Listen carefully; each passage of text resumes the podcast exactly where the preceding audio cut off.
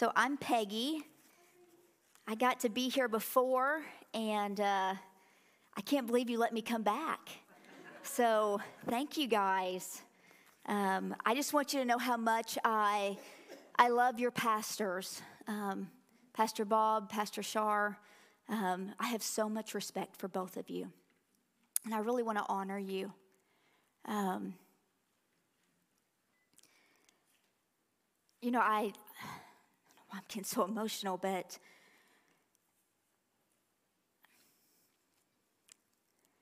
I interact with a lot of different pastors.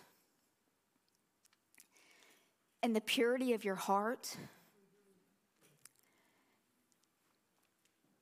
and the love that you carry are such a genuineness. And I'm very thankful that the Lord has allowed me to know you all. And, and I want to encourage you all to honor them. They are very special. There's a lot of churches in our nation, but they are all not being shepherded with hearts like they carry. So I just want to honor you all. Thank you for loving Jesus the way you do. Thank you for the sacrifices that you all make. Thank you for pressing in for freedom for yourselves and for all the people that are represented here. Thank you for being my friend. Oh.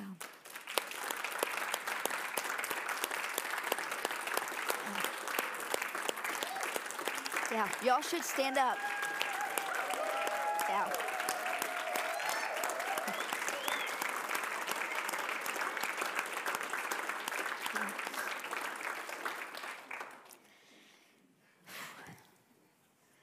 All right.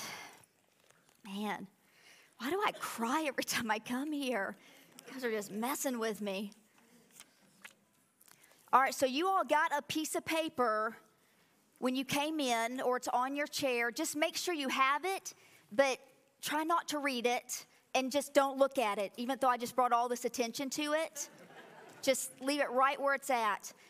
But you're going to need to make sure that by the end of the service that you have a pen on you.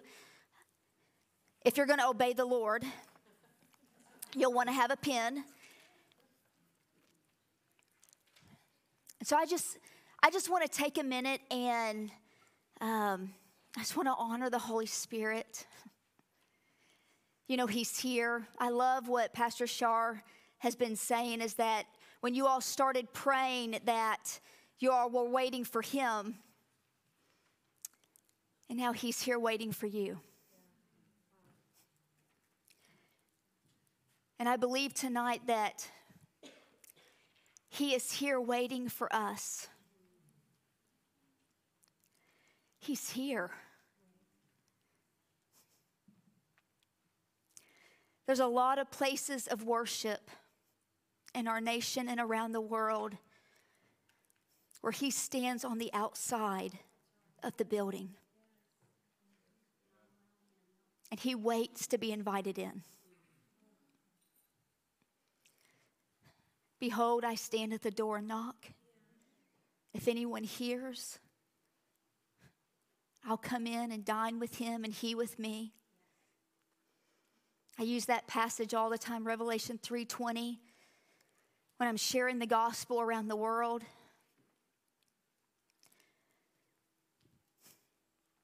But he's knocking on the door to churches. And he's waiting on the outside. And you all have invited him in. And it's a holy thing.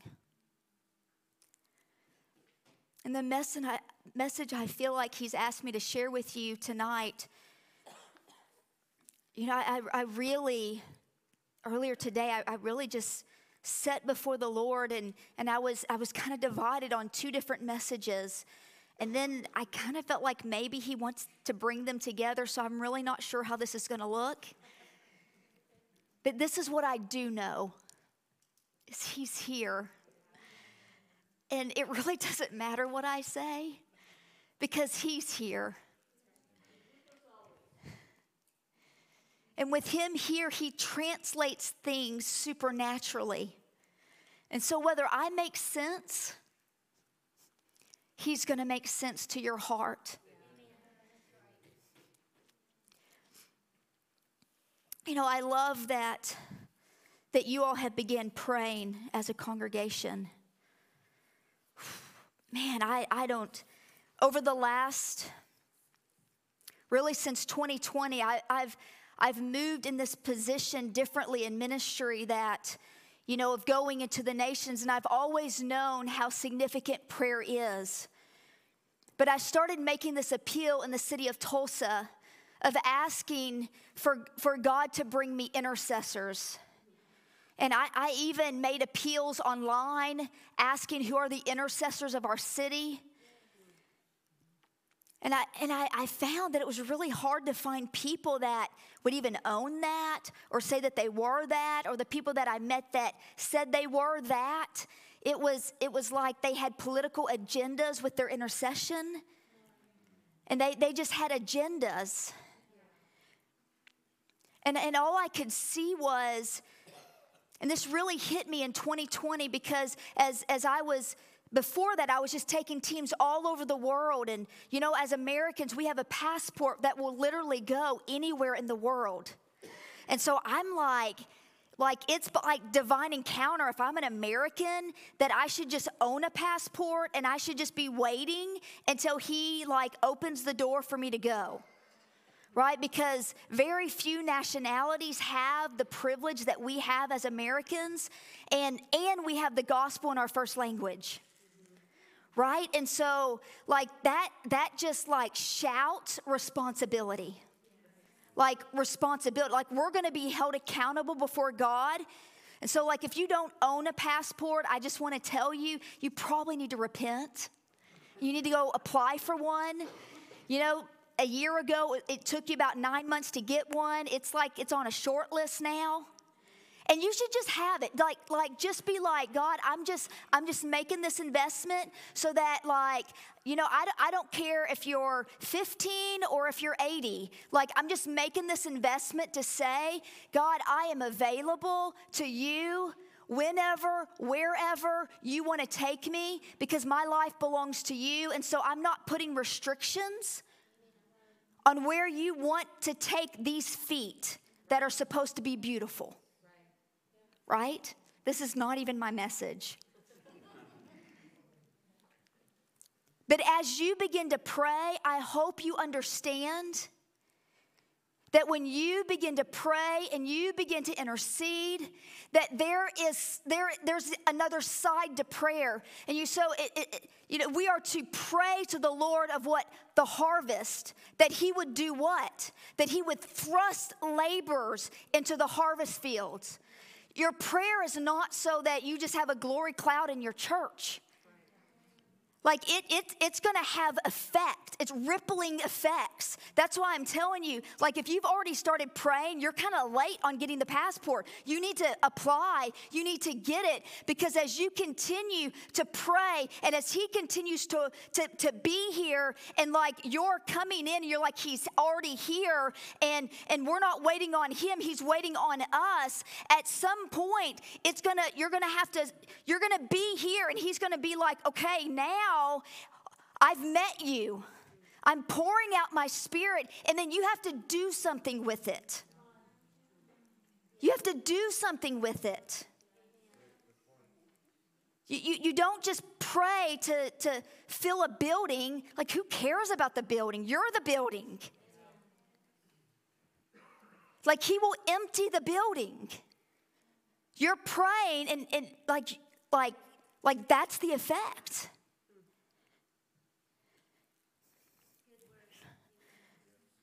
So, so, so in Tulsa, I, I began asking for this. And lo and behold, God sends me to this church. And, and it just happens to be um, Earl Roberts' church. Like, I didn't even know. It, it was just in an area of our city that they call it Hope Valley. And it, it, it's just, it's like overcome. It's like there's been an assault of the enemy over this area of our city. And it actually makes no sense for the crime and the prostitution and the drugs and the poverty that's happening in this specific area of Tulsa. And of course, Tulsa's faith city. But I want you to know that there are intercessors now that are crying out, standing like watchmen on the wall of our city. And they are crying out that the city of faith would be restored, because it's been lost. And God sends me to this church, and I had no idea that there was this upper room movement that was happening in this church, and that there was a group there that was contending for twenty-four seven prayer in the city of Tulsa. And I'm just saying, God, I, I, I know I need intercessors, because I know when I go to preach the gospel that it's ineffective unless there, there is this, this Nash team that is going before. You know, you know, Daniel Nash would go before Charles Finney. And so when Charles Finney would go, and in the eight years of ministry that he had of revival, before he would go, Daniel Nash would go before him, months before him, and he would find other people in that city, and they would begin to intercede. And when we begin to see the outpourings of God happen in a place with Charles Finney, it was always because of Daniel Nash. And when Daniel Nash died, so did the movement.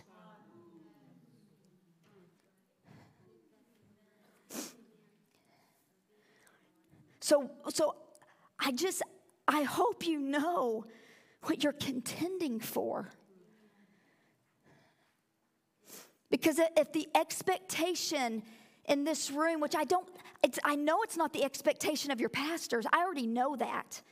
It's not to fill the seats here. Like, like they, they, they breathe revival, right? Like they just, they leak it. It, it's, it's, the, it's the burning passion in their hearts. It's why I love them. It's why I honor them. Because it, it's, it's the heartbeat of God. It, it's, it's what we need to see happen for, well, for one thing, if we're going to see Jesus come back, right? Like if we're going to see him come back, like there has to be a thrusting into the harvest fields. There has to be laborers that are raised up to go. And, and I want you to know that when we look at the missionary population, it's kind of dying off. It's dying off. And so whenever that begins to happen, then, then remnant, God begins to raise up remnants in different places, because his mission will be accomplished. We just get the privilege to be a part of it. We just get the privilege. I, I'm really going to focus now on my message, okay? So I, I've been going through the Bible um, this year, and um, my friend... Uh, Elizabeth is with me here, and she has this incredible ministry, and uh, they do this online thing where they just, they they they do a daily, uh, through the Bible in a year. And um, and I would do devotions with my staff like all the time. And I finally just thought, I'm done. I don't want to do any more devotions with them. And so we're just gonna we're gonna do the we're gonna go through the Bible um, in a year as a staff. And we're just gonna we're just gonna dig in deep. And we're we're gonna I'm throwing out devotions. Let's just get to the Word of God, and let's just let the Holy Spirit breathe on it. And let's begin to just dig in. So as I'm going through the Scriptures, the Lord's just taking me through. Through and, and and I've read through the Scriptures before, but but for some reason this year is unique in going through the Scriptures. And I go through like Genesis, and I get through the life of of uh, Joseph. And of course, that's always, I mean, when I was here last time, I shared my story, you know, and I just identify with, with what Joseph walked through. There was so much brokenness in my childhood, so much trauma in my past, so many betrayals that I've had in ministry. There's so many things that when I look at the life, life of Joseph, it like, I mean, it affects me.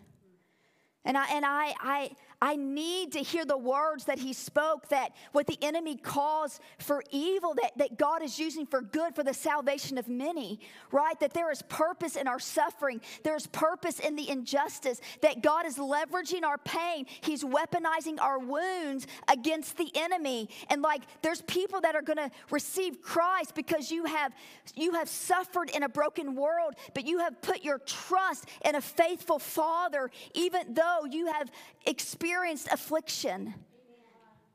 Like, like there's someone on the other side of the injustice that you've experienced. And so I'm, I'm reading through that, and I, I'm moved by it. And then I get to this point of where, you know, it just like, it comes to like this climax in the story, and then, and then we move into Exodus, and then like Joseph dies, right? And, and it says that, it's Exodus chapter one, verse six, it says, Joseph died, and all his brothers, and all that generation. It says, but the sons of Israel were fruitful and increased greatly. But right before Joseph died, at the very end of Genesis, Genesis, I don't even know what the last chapter is, fifty.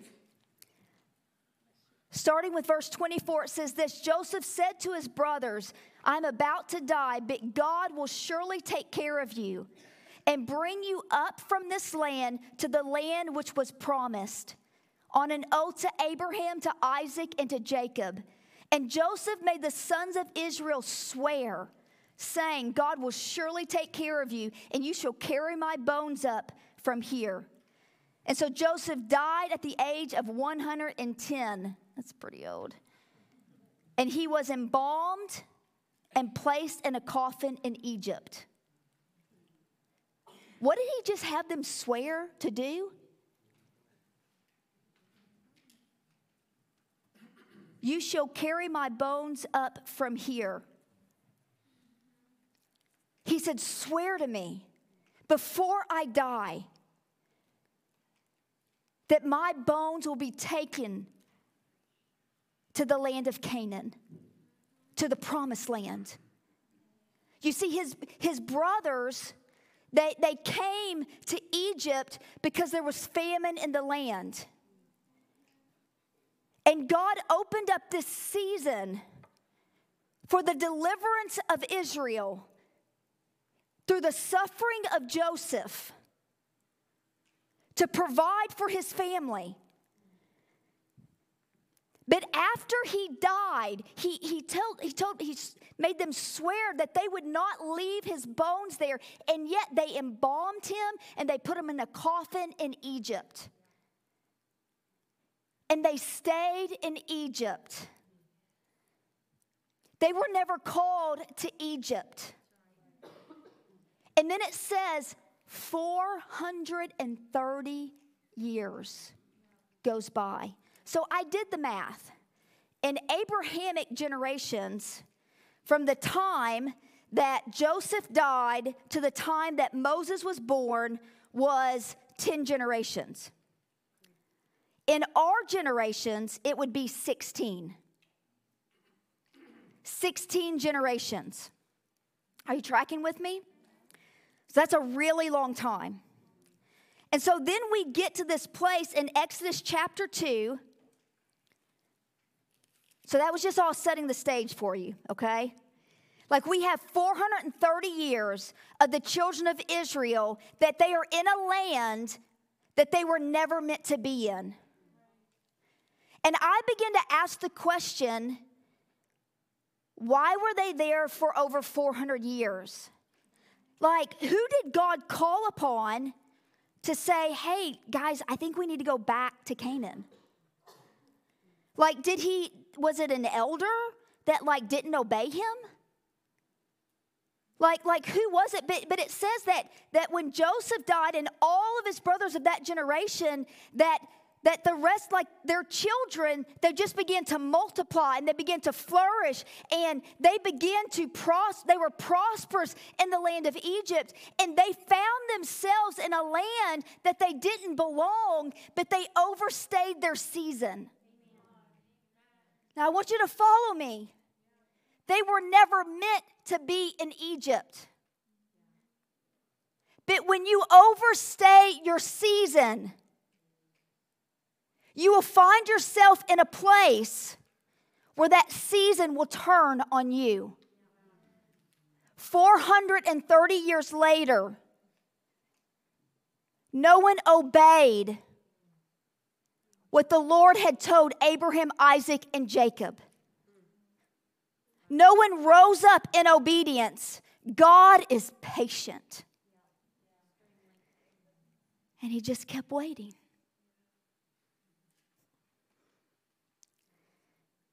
In Exodus two twenty-two or twenty-three to twenty-five, it says, the sons of Israel cried out for help because of their bondage. You see, what happened is because they began to flourish, because they were a covenant people.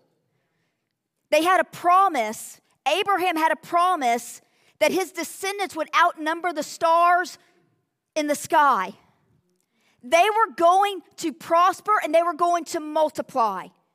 Wherever they were, they were going to prosper and they were going to multiply. But if they did that in the wrong place, they were going to be enslaved. And because no one rose up and said, we are children of covenant, we have to go back to the promised land. We, we, were, we, we swore to Joseph that we would take his body back. But they got passive in the land. They got comfortable. It was easy. It was convenient. I mean, really, it's what they knew, right? I mean, all that famine, I mean, that's where all the food was. It's where all the provision was. For a long time, that's where the favor was, until it wasn't. And a new king arose in Egypt. And they began to feel threatened by the children of Israel because of the promise of God that was on them, that they were multiplying. And they decided that because of their own fear, the Egyptians decided that we're going to enslave them, because if they ever catch a clue that they are more powerful than us, then they will overthrow us. So we're going to enslave them so that they will never have the, the ability to overthrow us. And they began to make the Israelites slaves. And for four hundred thirty years, they sat in slavery in Egypt until one day. One day, it says the sons of Israel cried out for help because of their bondage. And it said God heard their groanings, and he remembered his covenant. He took notice of the sons of Israel. He saw them. Now, I want you to look at this at, in Exodus two twenty-three. There's something really important about this. It says, now it came about that in the course of those days that the king of Egypt died, and the sons of Israel sighed because of the bondage. And they cried out, and their cry, to, and their cry for help because of their bondage rose up to God. And God heard their groanings, and God remembered his covenant with Abraham, Isaac, and Jacob. And God saw the sons of Israel, and God took notice of them. This word, when they cried out, when you look that up in the Hebrew, it says that they cried out to Elohim. Now, Elohim is Creator God. So these are children of covenant that for four hundred thirty years, they're in the wrong place at the wrong time. They haven't obeyed God and gone back to where they were supposed to go. Now they have become slaves because they didn't shift with the season as God wanted them to shift. Nobody rose up. Nobody took responsibility. Nobody decided that I'm going to lead. I'm going to be one that listens to God because we are covenant. And sixteen generations later, they did not remember they were covenant people. They don't call out to God as though they are the sons of Abraham, Isaac, and Jacob. This is how they cried out to God.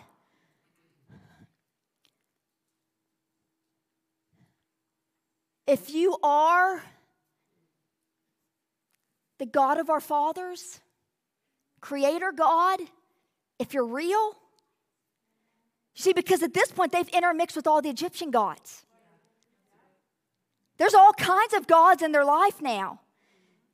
But the oppression got so hard that they got so desperate. And right, that's always when God does it. Like he loves you so much, he'll let you sit four hundred thirty years in slavery until you get desperate enough to look up. And even if it's God, I don't even know if you're real. But I'm crying out to you.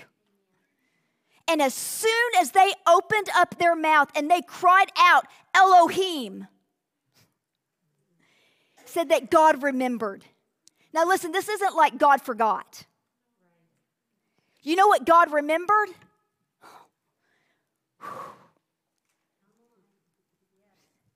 I'm their God. They're crying out to me. And we see this incredible response that in the backdrop of this four hundred thirty years of slavery, that God is working in the backdrop of this, and he's raising up a deliverer. He's raising up. Now, I mean, they're on a wait list. But there was something significant about when they cried out. They invoked covenant when they cried out. And I know this because when God responded to Moses, when he called him and Moses said, okay, like, right, the burning bush, right? It's it's on fire and, and Moses is there. He takes off his sandals, holy ground, all that. Y'all know the story. Well, then he he's like, God says, all right, go tell Israel you're going to set my people free. You're the deliverer. And Moses is like, why are they going to believe me? Like, what do I have that, like, I mean, I'm like Egyptian and I'm, I'm, I'm from Israel. I'm, I'm from Israel. I'm like, I don't, I'm kind of a mixed breed, God. I grew up in the house of faith. He knew the culture and the language and the customs of the Egyptians, and he knew the culture and the language and the custom of his people. He had been set up. He says, how, how are they going to believe me? And look, and look what he said. Look what God says. This is so good. And this is important for your church to know this. This is important. I, I believe it's why God gave it to me. In verse eleven in chapter three, it says, And Moses said to, but Moses said to God, Who am I that I should go to the house of Pharaoh and bring the sons of Israel out of Egypt? And he says, certainly I will be with you. And he goes on and, and, and he says, but, but God, like, how are they going to know? And this is what he says. And God says to Moses, I am who I am. Now, that may not seem like much, but this is what this is in the Hebrew. It is actually the verb of Yahweh. So they cried out, Creator God. And God responded, I'm covenant God, and I'm here. Let me tell you what prayer does. Prayer invokes covenant. Prayer invokes covenant. Do you know why we are not seeing outpourings around our nation? Because God is waiting. He's waiting for his sons and daughters to remember the covenant they have with him. And the moment that they got desperate enough and the bondage was too much, the darkness was too much, the pain was too much, and they humbled themselves before God and they said, we don't even know if you are real. Our Father's God, we don't know, but if you are, will you help us? He says, I've been waiting. I've been waiting. You see, because God loves us so much, and he is a covenant God, he will not violate your will. He's not going to overthrow the system with revival. When there's not an, inv- we have to invoke covenant from our side.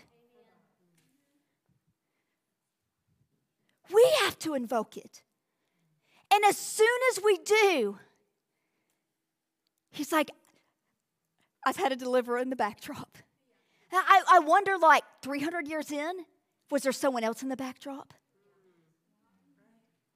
Right? two hundred fifty years in?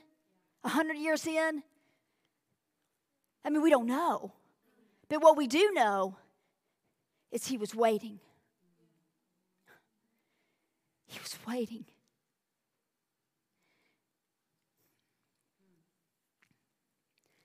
But there was a problem.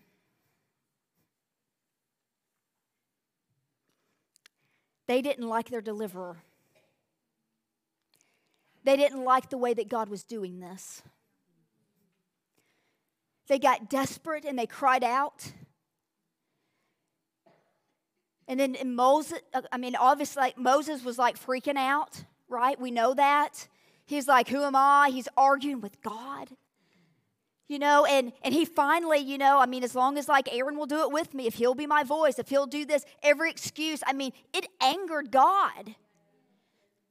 It angered him because he had set him apart. God had been waiting for this, had been preparing him. But Moses didn't believe it. And he had bought into lies. And you know what happens is, is that we can invoke covenant. Like what you are doing right now is you are invoking covenant. That's why he's here waiting for you now. You have invoked covenant, and he's here and he's saying, I remember. I see you. And he's listening. But there was another issue with the children of Israel. They had a lot of Egypt inside of them. Moses had a lot of Egypt inside of him. They had made agreements with darkness in the land that they had lived. And the only way they were going to experience the deliverance that God had for them is those agreements were going to have to be broken. You are asking God for your city. You are asking him for your nation. You're asking him for your families. You're asking him for your spouses, your children, your prodigals. But where do you have agreements with the enemy that you have not addressed? So you know what God did? He allowed the children of Israel to experience the plagues also. The taskmasters, taskmasters, say that the right way? It got harder before it got better. They increased their labor upon them. They didn't expect that. Because they had this narrative in their mind that as soon as Moses came to him and said that God told him what exactly what was going to happen, they thought for sure, all right, we're out of here. Like, come on, let's go. We're going to go out into the wilderness. We're going to worship our God, and then we're going, we get to go back to Canaan. But they weren't ready for Canaan. They couldn't handle the promised land yet. They had so much Egypt inside of them that God was going to have to detox them on the way out. I want you to know that as you are praying and contending for your city, there will be a detoxing in your church. There will be a detoxing in your families. Every place where you've made, see, the enemy only has power where you've made agreements with him in. You know that, right? He's powerless if there's no agreements. But the reason the outpouring isn't happening right now is because he still has power. And he has power because there's agreements with him. And those agreements have to be broken. You see, you have to pay a price for freedom. There's a price tag that's associated with the rescue. And that price tag is going to be weighty. It's going to be crushing at times. It will be painful. They had grown to love the land of idols.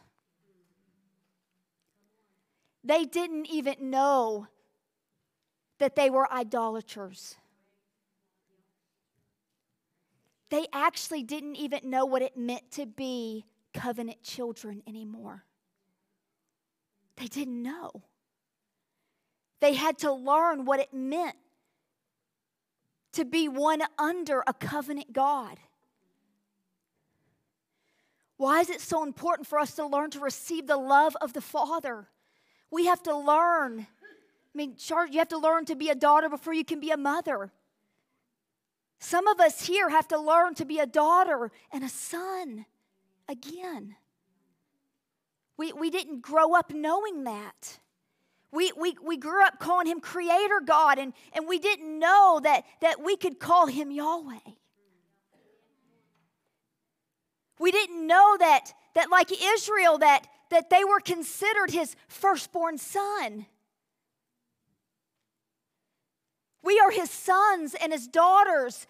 And if we don't understand that, if we don't know the depth of that, if we don't know how to receive that, then we don't know how to, to interact with him.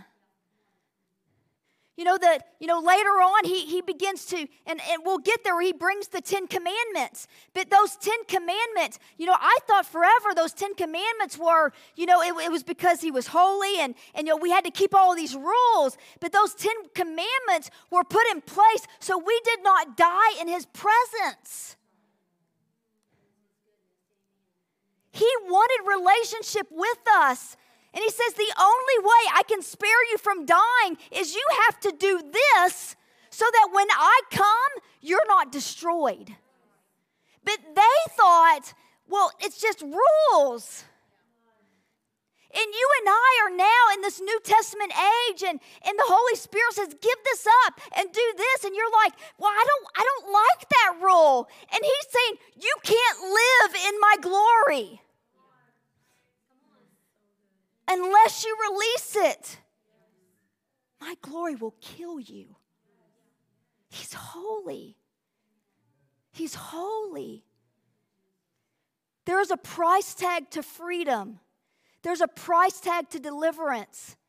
There is a price tag for revival.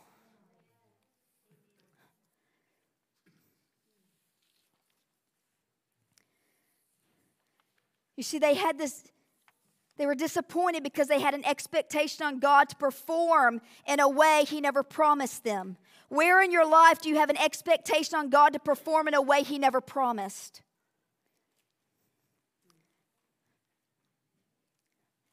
He promised you freedom, but he did not promise you easy deliverance. He promised us a land flowing with milk and honey, but he did not promise easy possession. He has promised us his presence, but he did not promise us easy access. There's a price tag. You have to release your control. You have to take your hands off of it. Any place in your life that you still own, you have to release control. He will not come with you in charge of anything. You don't get to be in charge anymore. I don't get to be in charge anymore. I like being in charge. I like being in control. I like when I can like predict the outcome. I like when what I saw is what I get. Right? Like that's just how we're made. We We are selfish, and we it's all about us, and we just want it our way, and we want it easy, and, and we just, we want to hit lotteries with God. Like, I just want to get the magic numbers, and whoo, the glory comes. It doesn't work that way. He's after you. He's after me.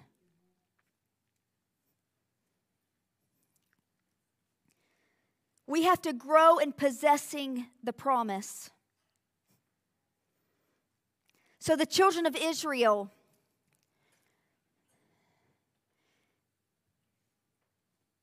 as every plague hit, they would get angry at Moses. Every time they would complain. Every time it got harder, they would complain.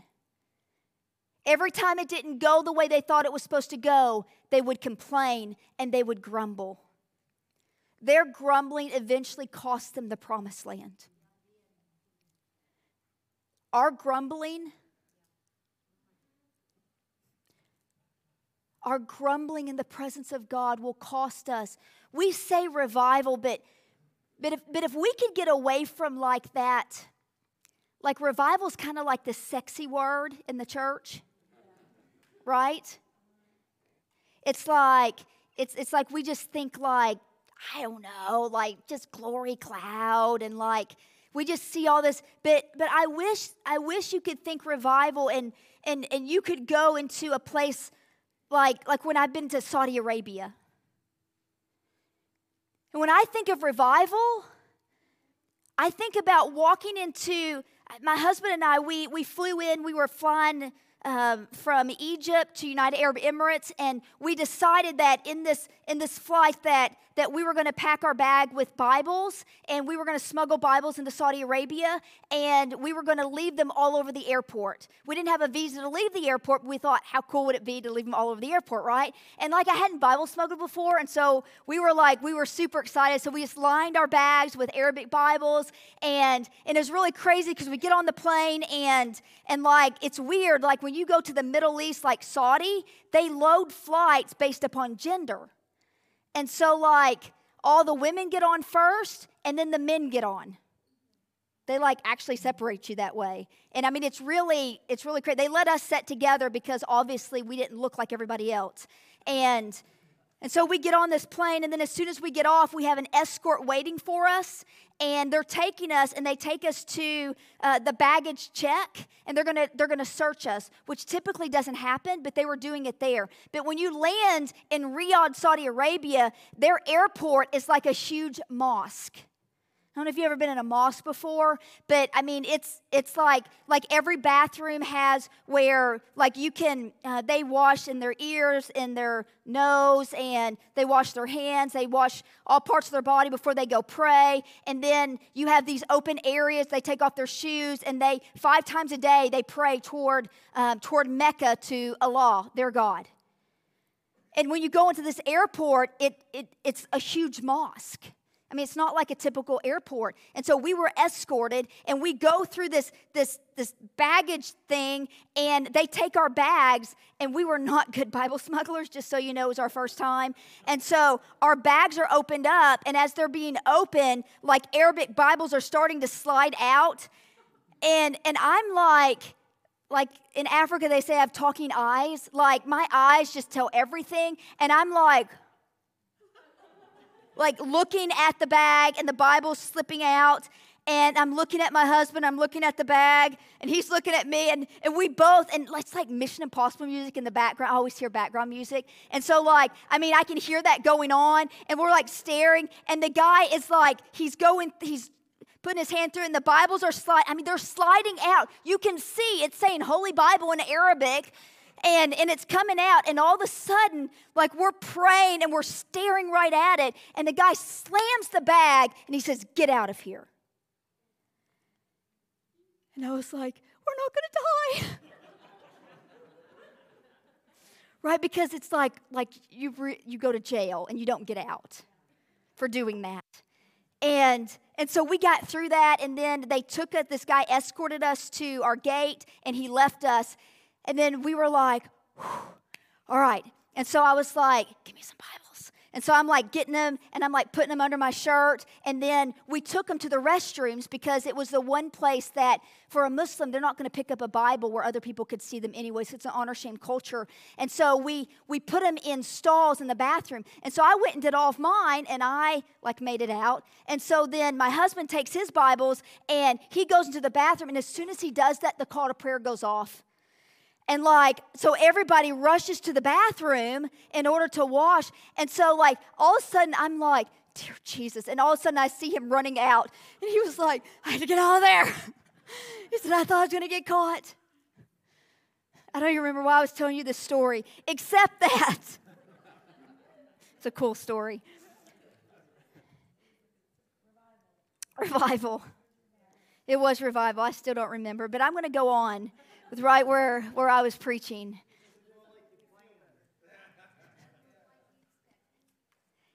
It doesn't go like you expect. Yeah.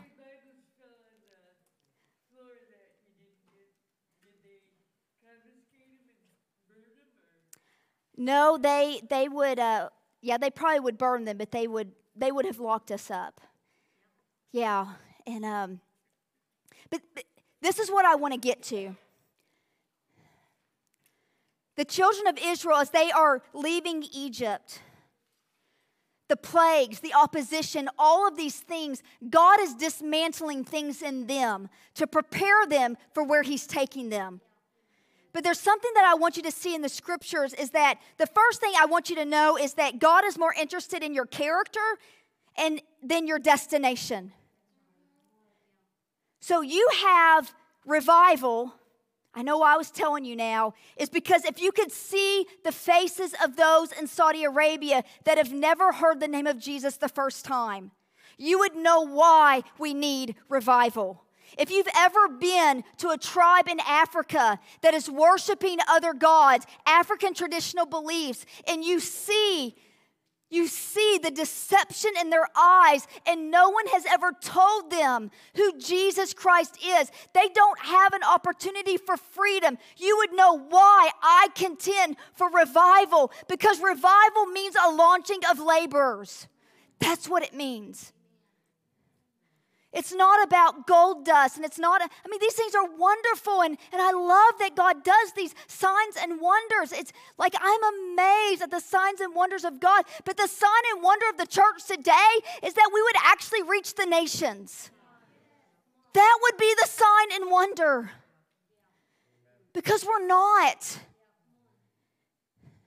And here, we have the children of Israel coming out of this land, and they really think it's all about getting to Canaan.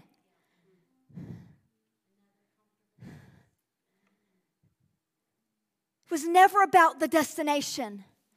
God was developing them. It's always about Him developing us.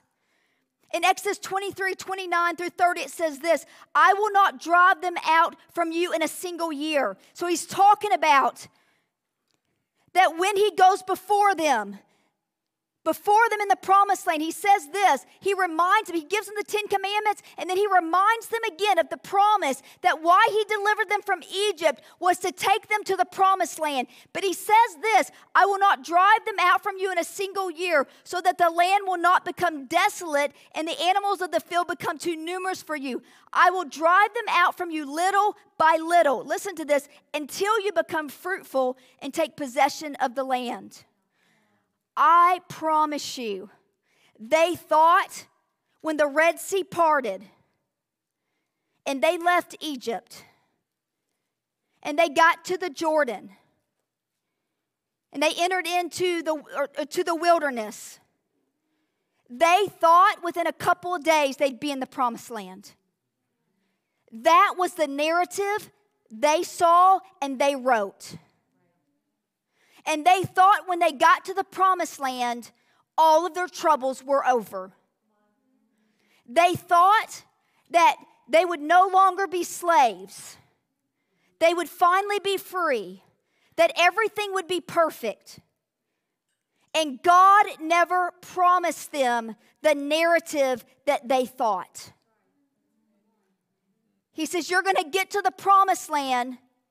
And as you go, I'm going to go before you. I'm going to drive out the enemy. But as I drive them out, it will not happen all at once. Little by little. He had to grow them to a place where they could possess. He had to grow them to a place. They could not possess a land they could not rule. They could not possess a land that they could not be fruitful in.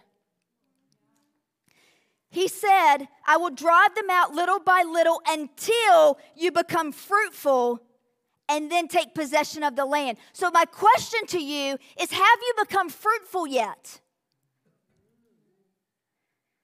Do you have lasting fruit in your life? Because if you don't, how are you going to take your city?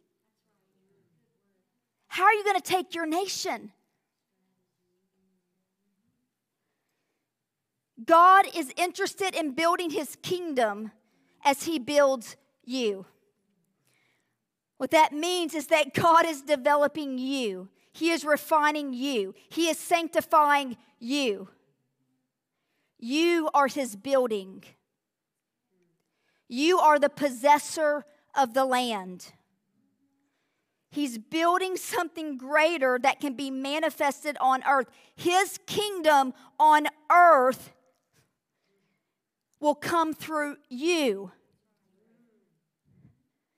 It was never about Canaan.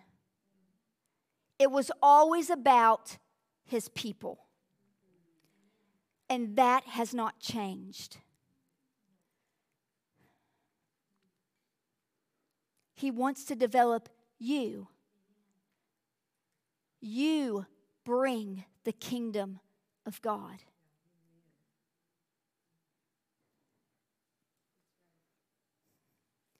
When he builds you, he builds his kingdom.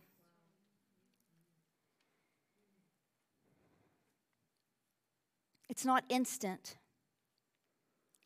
But our possessing has to match our ruling abilities. Think about this. If he doesn't rule in your family, how will he rule in your city? If he doesn't rule in your marriage, how will he rule a nation? I know this isn't a really pretty word.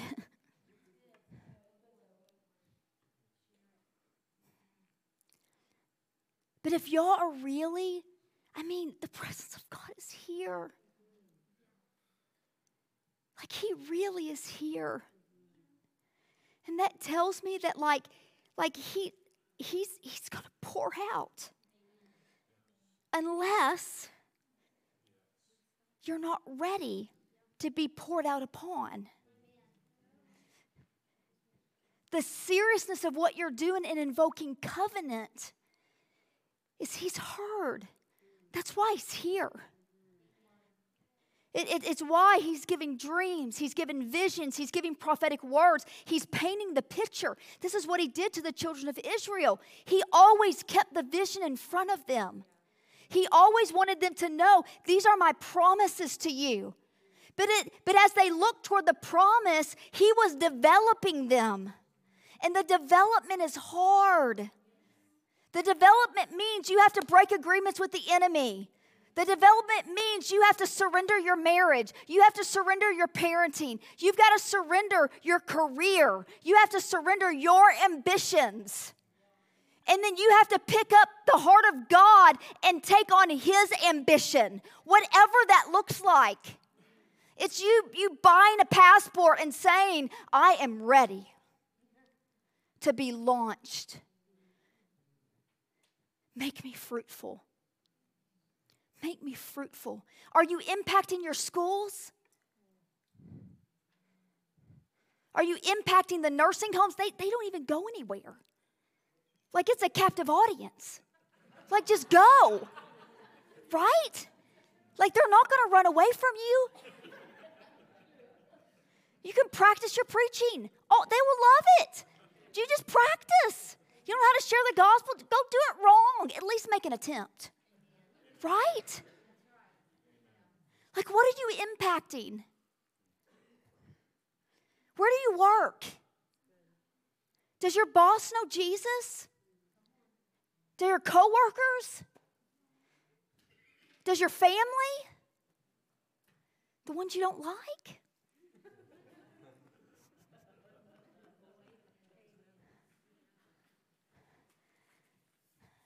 I mean, maybe you're an animal lover. Go to the City Pound.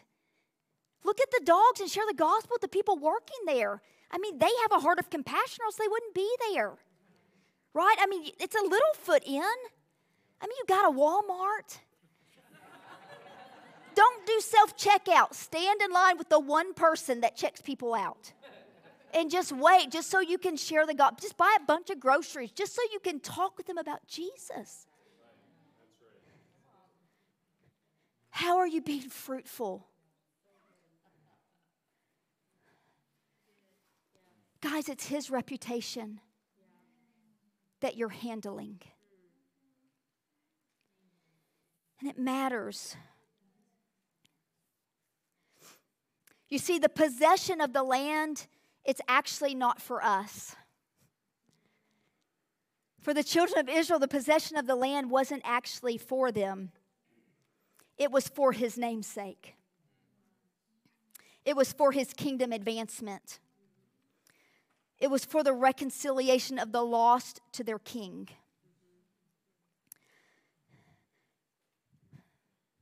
The possession is never about our authority. It's about his. And it's about destroying the works of Satan. The god of this age has blinded unbelievers. They literally cannot see the truth. But you are walking truth unless you're not. Unless you're not. So here's the practical side. So what I want you to ask yourself, where have you made agreements with darkness?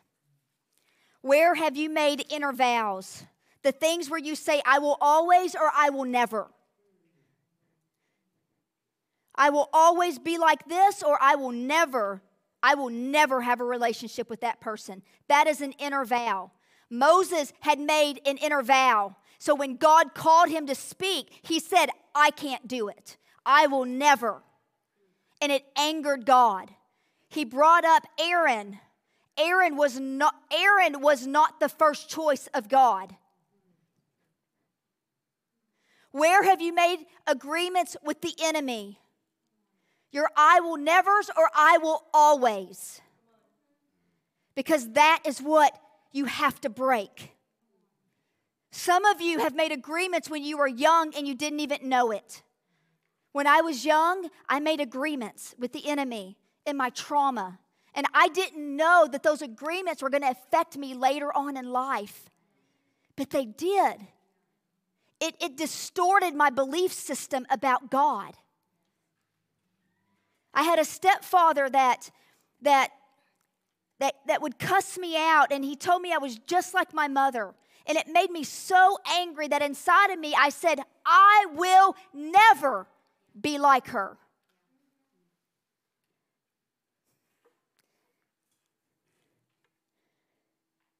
And in the middle of me as a young person, I was probably, I was freshman year in college, I go back to Indiana.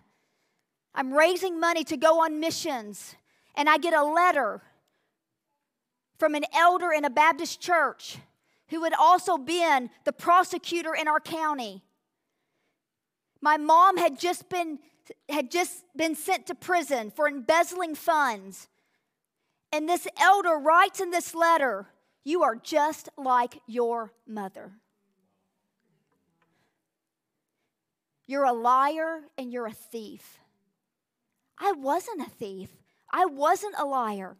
But that letter, because of the inner vow that I had made, I thought, I think I became her.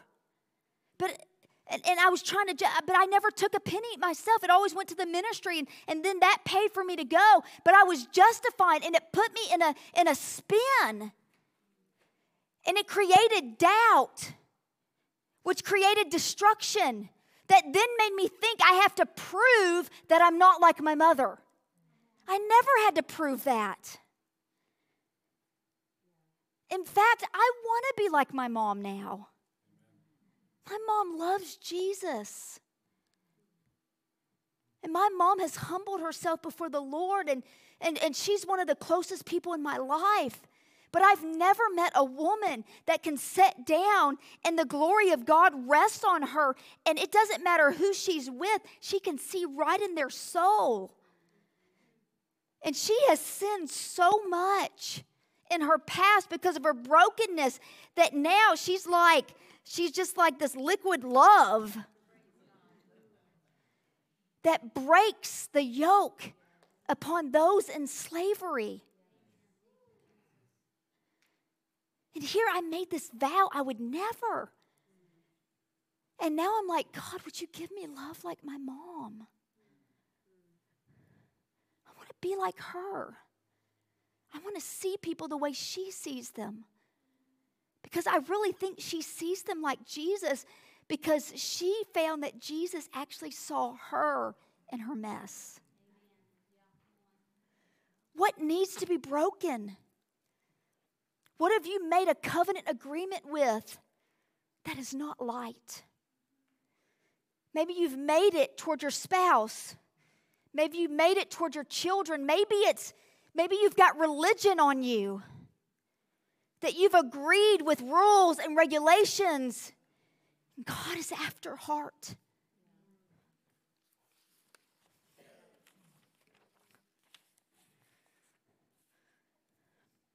The second practical thing you need to know is your flesh will never mature. It will never mature. You will have to kill it. When you're ten, when you're twenty, when you're thirty, when you're forty, when you're fifty, when you're eighty, if you live to one hundred, you will have to kill it. The only way to live is to die. You don't get to this spiritual state that you're like, oh, I'm above pride. I don't actually have sin of the flesh anymore. Yeah, you do. But do you know that I think that somewhere along the way, I, I think I kind of moved into this belief system that you do kind of mature. And it's actually a lie from the pit of hell. Your flesh doesn't mature. It only dies. We will only get to look like him when there's nothing left of us. No matter how old you are. So what needs to die? What have you agreed that it's just, I'm just mature? No, you're not. That actually says you're immature. You got to lay it down. And you got to face some giants as you go into the promised land. Sometimes those giants aren't what's on the outside. Sometimes they're what's on the inside. You know, the, a prayer I, I've been praying for a couple of years now is, God, would you expose my blind spots? God, expose my blind spots. You know, for years, I, you know, I was discipled in the Baptist church, and so... You know, I got filled with the Holy Spirit when I was sixteen. I, I prayed in tongues, but but but my spiritual father was a Baptist, and and my spiritual mother was a Baptist, and and I, I mean they poured into my life, and I am so thankful for what they taught me about the Word of God. But I picked up a lot of religion, and I was going hard after the presence of God and the Spirit of God, and I thought. I really thought that I gave liberty to the Holy Spirit. Like, hands down, I believed that, that I did not try to control him. In fact, I would get in trouble in circles because I didn't try to, I thought I didn't try to control him. And I was going to have a student conference. And I had met this evangelist that moved in the miraculous. Like, like I had, like literally... Like the Holy Spirit told me, call this man. Well, not call him. I had to message him because I didn't have his number. To message him. I didn't know him, but the Lord said that's who you need at your student conference, because the only way this generation is going to get set free is they're going to have to be delivered. And he had a campaign in the city of Tulsa that was super controversial. And literally, I was on my way back from Mexico with students. I mean, I had been on the road for like fourteen hours. And as soon as I got back, I like, I didn't even change clothes. And I went to a place called Guthrie Green in Tulsa. And this guy was having a campaign there. And there was like maybe eight hundred people there. And the presence of God fell in that area. And they were there until three o'clock in the morning. And you could hear the demons screaming that were being cast out. There was a lady that I was there with that, that had her recovery home that was there, and literally the track marks on her arm disappeared in front of me. They disappeared. And when I saw this with my eyes, I thought, if this generation can have an encounter with the Spirit of God like this, it will dismantle all the unbelief that has been put on top of them. And so I messaged this guy, and he just happened to be in a window of time where he would normally be in Ethiopia or in Brazil or in uh, Pakistan, that because of COVID and because of his visa, there was like this window. And his campaign, these are like his campaigns have sixty, seventy, eighty thousand people in them. This is not a small evangelist. Like, I'm nobody. And I message him on Facebook. And, and I just, I share with him what the Lord spoke to me. And I asked him to come to my student conference.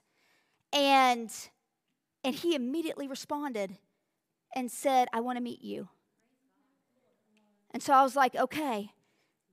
And mind you, at this point, I didn't know his campaigns had all these thousands of people in it.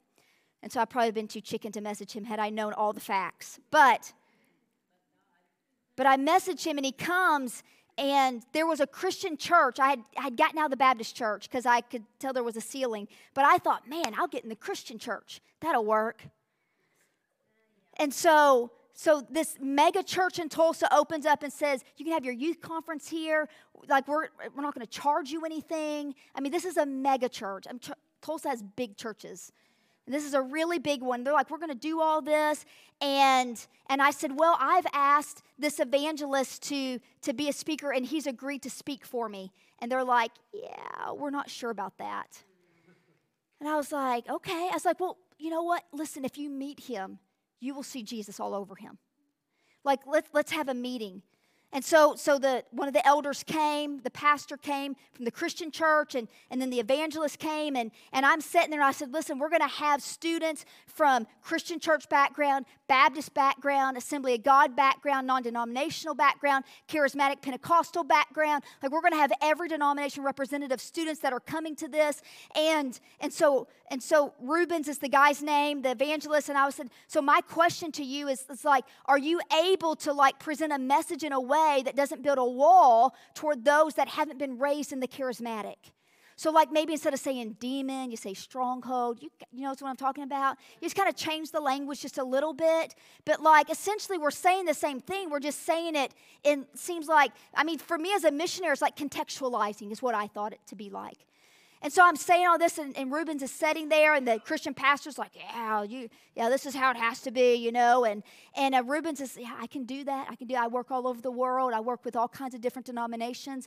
Yeah, I, and, and he's, I can do everything you ask, Peggy. He says, but I don't think I'm your speaker. And I said, well, well why? How much do you cost? I, I, listen, I don't have a lot of money. He says, oh, I won't charge you. It's not about money. He says, he says, I would do it for free. He says, but he says, I just have one problem.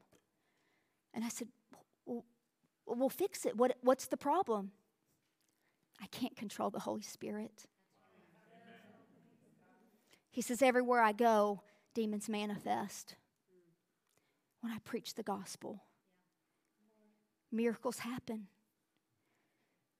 And I can change all the words you want me to change.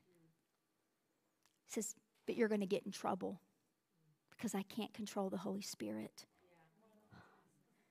When he said that, something like a knife went through me. And God showed me where I was blind. I left that meeting, and immediately, every and I said, well, let's let's pray about this, and because I, I actually didn't even know how to respond in that moment. I was I was humiliated. Before God, I was humiliated. I couldn't believe that I had tried to control his spirit. I, I was almost in unbelief that I had done that. And, and so I, I let them leave, and immediately the Christian pastor calls me. He's like, hey, yeah, like I just talked to the other pastor, and, and he says, listen, like, like he's a great guy. We can tell he loves Jesus. We can see the humility on his life. But we've worked really hard for the fa- past five years to get our church to where it's at.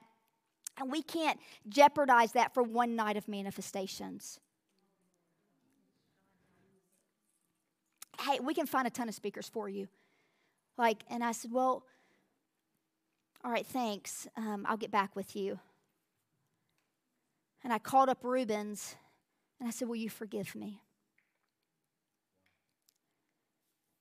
Forgive me, because I didn't know that I was controlling the Holy Spirit. If you will still speak for me, I don't actually know where you'll speak because we don't have a facility now.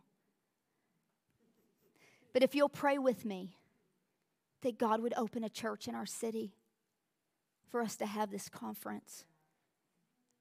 I want everything that the Holy Spirit wants, whatever that looks like.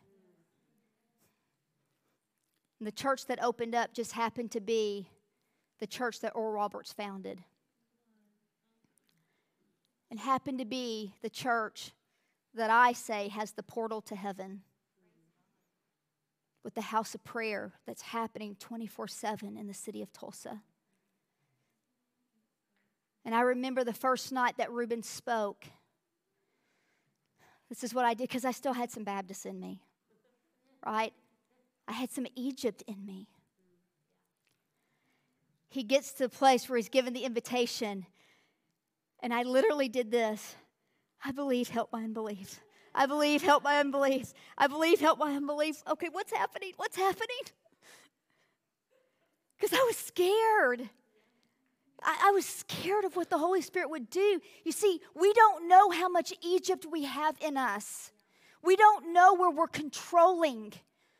But I'm telling you, I thought I was free in that I let the Holy Spirit move, but I wasn't. We have blind spots. And you need to ask the Holy Spirit, Father, would you show me my blind spots? And when he does, you humble yourself and you repent. And where you still have those, those, those things from Egypt in you, you might just have to close your eyes and say, I believe, help my unbelief. I believe, help my unbelief. God, break it off of me. Break it. I don't understand this, but break it off. God, I'm scared to share the gospel at the grocery store, but break it off. God, I'm scared to, to, to, to, to, to, to share with my spouse the truth of what you're showing me, but break it off. God, I'm, pr- I'm scared to pray for reconciliation in that relationship because I'm angry at them, but break it off. You got to break the agreements with darkness if you're going to have freedom.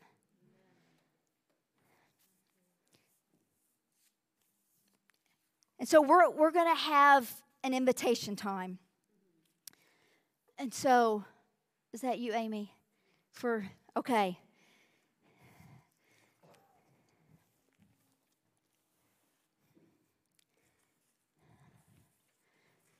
I've come to understand something in prayer.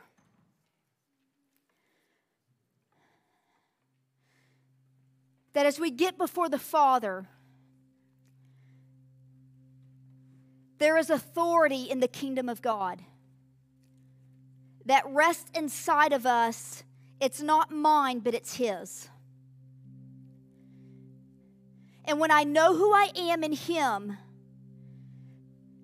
then I can see things that are not visible but are there. We literally are giving eyes to see in the unseen. And I've come to understand that because of these inner vows and because of these ways that the enemy has assaulted us in our, in our upbringing, because we live in a broken world and because of injustices, there's things that have to be broken off of us. But many of us have made agreements with curses. Many of us have, we, we've invited the enemy, we've partnered with the enemy, but we don't know, we, we've been duped. We really have. We don't even know that we've partnered with darkness. But because we haven't given ourselves fully to light, those partnerships remain. But if you belong to Jesus tonight, if His Spirit dwells in you, then all the power of the resurrection rests inside of you. The Greek, that's the Kratos power. The power that raised Jesus from the dead rests in you, and it rests in me. And when you begin to invoke the authority of Christ, you have the power to break curses. You have the power to sever agreements. You have the power to weaponize your wounds as you submit them to the Father. The enemy, he has been after me my whole life, and I really hate him.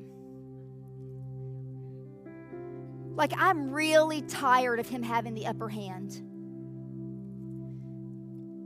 And honestly, after my dad committed suicide, there was this place in me that I was like, no more. No more. I'm done. And we began praying over an area of our city. And as I was looking at apartment complexes where we would show up in this park and literally an hour before we would show up, somebody would be shot in it. We started taking chalk and we started putting scripture all over this park and we started claiming it for the kingdom of God. And we started asking God to do stuff, and I started learning about prayer, and God began to put a prayer in me of eviction notice to the enemy. It started for an area of our city.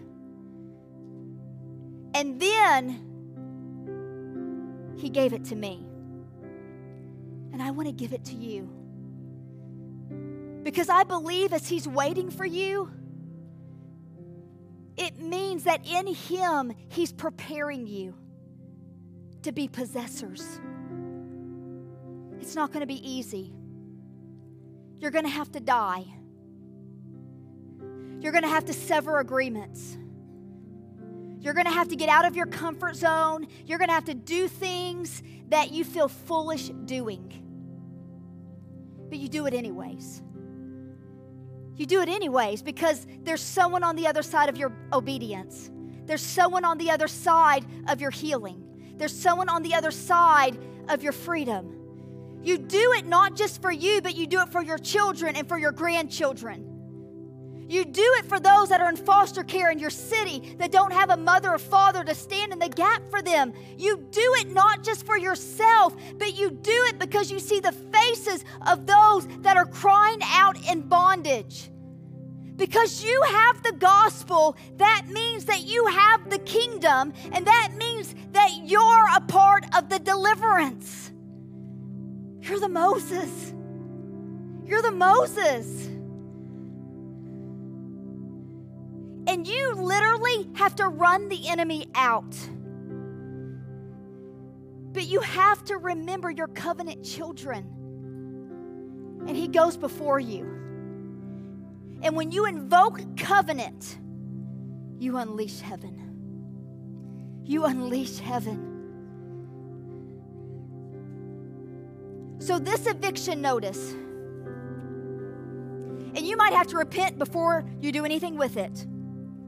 I'm telling you, if you think you still have agreements with the enemy, let me tell you what will happen. If you sign this and you declare this, if you still have agreements, you know what will happen? It'll get harder and it will get worse. You have to sever agreements. You can't evict someone out that you're hosting. You can't be hospitable to the enemy anymore. You don't get to love Jesus and love darkness. You don't. You have to choose. You have to choose. You have to choose. If you're going to be in charge, he will not be in charge. But if you want him in charge, lay down your rights. And the power of the resurrection that raised Jesus from the dead will be invoked in you. And you will call forth the kingdom of heaven to earth. And the enemy will have to flee. It's real. It's real. It's so much more realer than what you see in front of you. I don't even know if that's a word. So I want you to stand. And I want to read this eviction notice.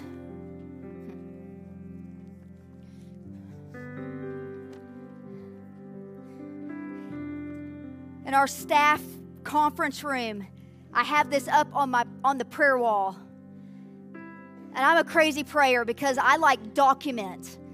It's, I know it's my personality, but like I'm like, I want to measure. Like if I prayed for this, I want to see, did it actually get answered? And so, and if there's a prophetic word, we're writing them down.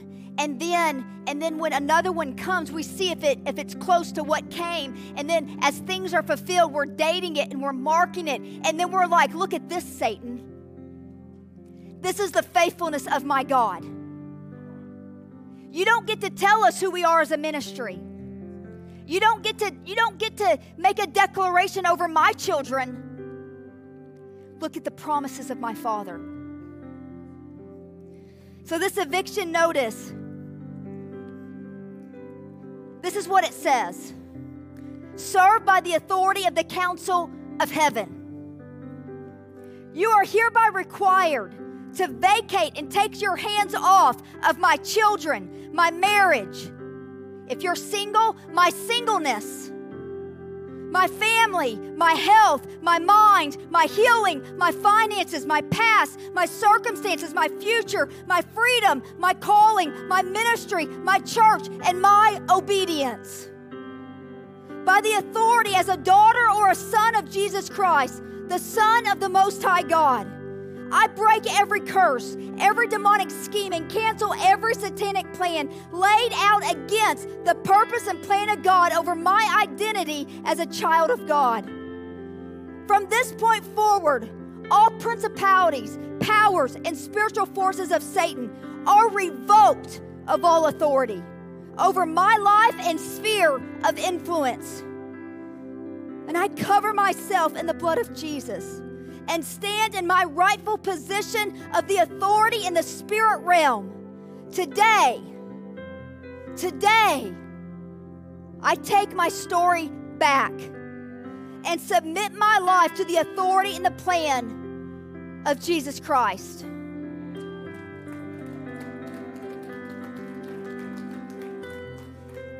You want to assault and destroy the works of Satan? Jesus came to destroy the works of Satan.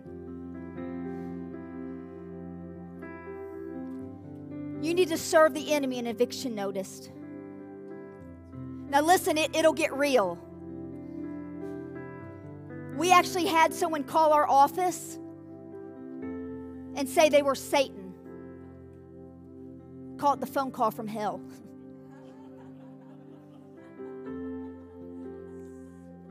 Uh, no, I mean, it is funny, but it's not funny. I was in the conference room with Adriana, who was here with me last time, my mentor. We were literally praying, and they called the, the our ministry. And there's someone on the other so, on the on the phone, and they they they say they want to talk to me. They're demanding to talk with me. They're screaming on the phone, demanding to talk to me. And they knew that I was in a meeting. They said, "Really sorry, she's in a meeting. She can call you back. Can I ask who's who this is?" Yeah, you tell her that Satan is on the phone. And you let her know we're coming after her. And we're going to destroy her family.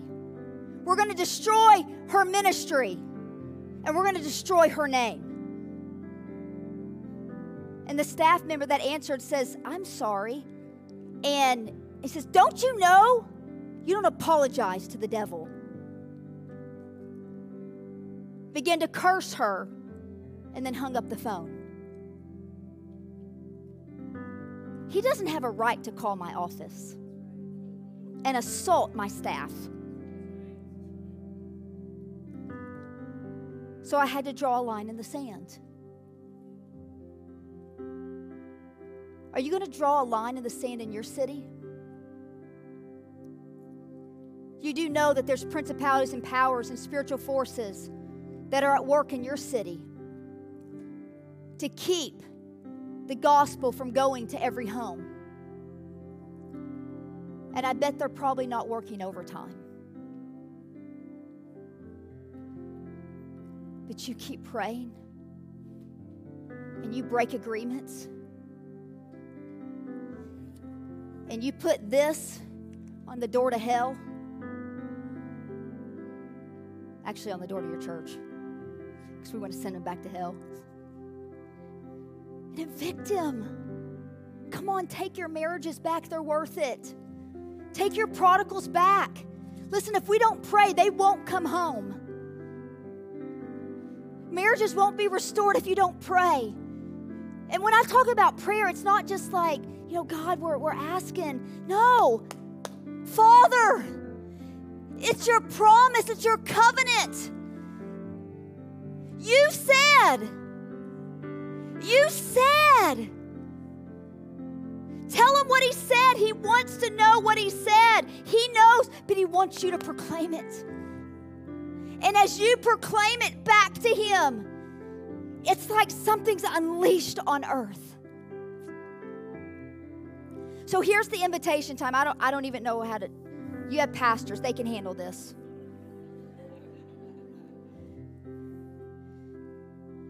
I'm asking you, if you need to repent, you repent. If you need to break agreements, you break them. Listen, I can pray with you, but here's the truth. You actually just need to get before the Father. If you get before him and you're struggling, we can come alongside and we can pray in agreement with you. But listen, I'm not your source. He is. And you don't humble yourself before me. Who cares? I'm nobody. But when you humble yourself before him and you just ask him to take it, he's going to take it. He's going to break it. And you begin to sever it. And then I want you to grab that pen I told you you had to have. And I want you to sign this. I want you to date it. I want you to put the time on it. And I want you to go home and post it. Wherever you need to, so that every day, every morning when I go into my office, I pray this again. I'm like, in case you forgot, Satan, let me remind you. You're done here. You're done. You're done trying to take my children. You're done trying to take my marriage. You're done trying to destroy my name. I don't care about my name. I have no reputation. But his name, his name will be famous. And it will be famous through my life. Because that's what I'm on the planet to do. It's the one thing I get to do. It's the only thing I get to offer him. All you get to offer him is your obedience. It's it. You get to take nothing else with you but that. So I guess I'll pray. And you just need to do business with God. And then you need to sign this. And then you need accountability with this. Like you need to tell somebody. You don't like sign it and be like, okay. No. But no, you're going to really tick the enemy off. That's like, right? Don't you want to be a church that ticks the enemy off? Like, like, like hell gets mad because you're just here. But you're going to be ready. You're going to be ready because you have been equipped with everything you need to run the race that he's called you to run. And he's equipping you to be possessors and rulers of this land. So, Father, in Jesus' name, Holy Spirit, we ask for you to come. You're here. I don't know why I'm asking you to come. You're already here. Would you manifest yourself in each heart? Would you give us a gift of repentance? God, it's a gift. It's a gift. It's a gift. I don't know how to repent. You gift me with it. Holy Spirit, Spirit of truth, would you, would you show us our blind spots now? Would you show us where we made agreements with darkness? Show us the places where we're still in control. Show us what you're asking us to lay down. And God, as you show us, give us faith to obey you. Faith to obey you. Give us courage. Give us fearlessness. God, give us a boldness like we've never had, a fresh baptism of boldness over your church. God, make us fearless for your gospel. Make us fearless for your name. God, would you make your name holy among us again? That we exist and we live for you, for your name, for your fame, for your glory, so that the ends of the earth would know you. Holy Spirit, have your way.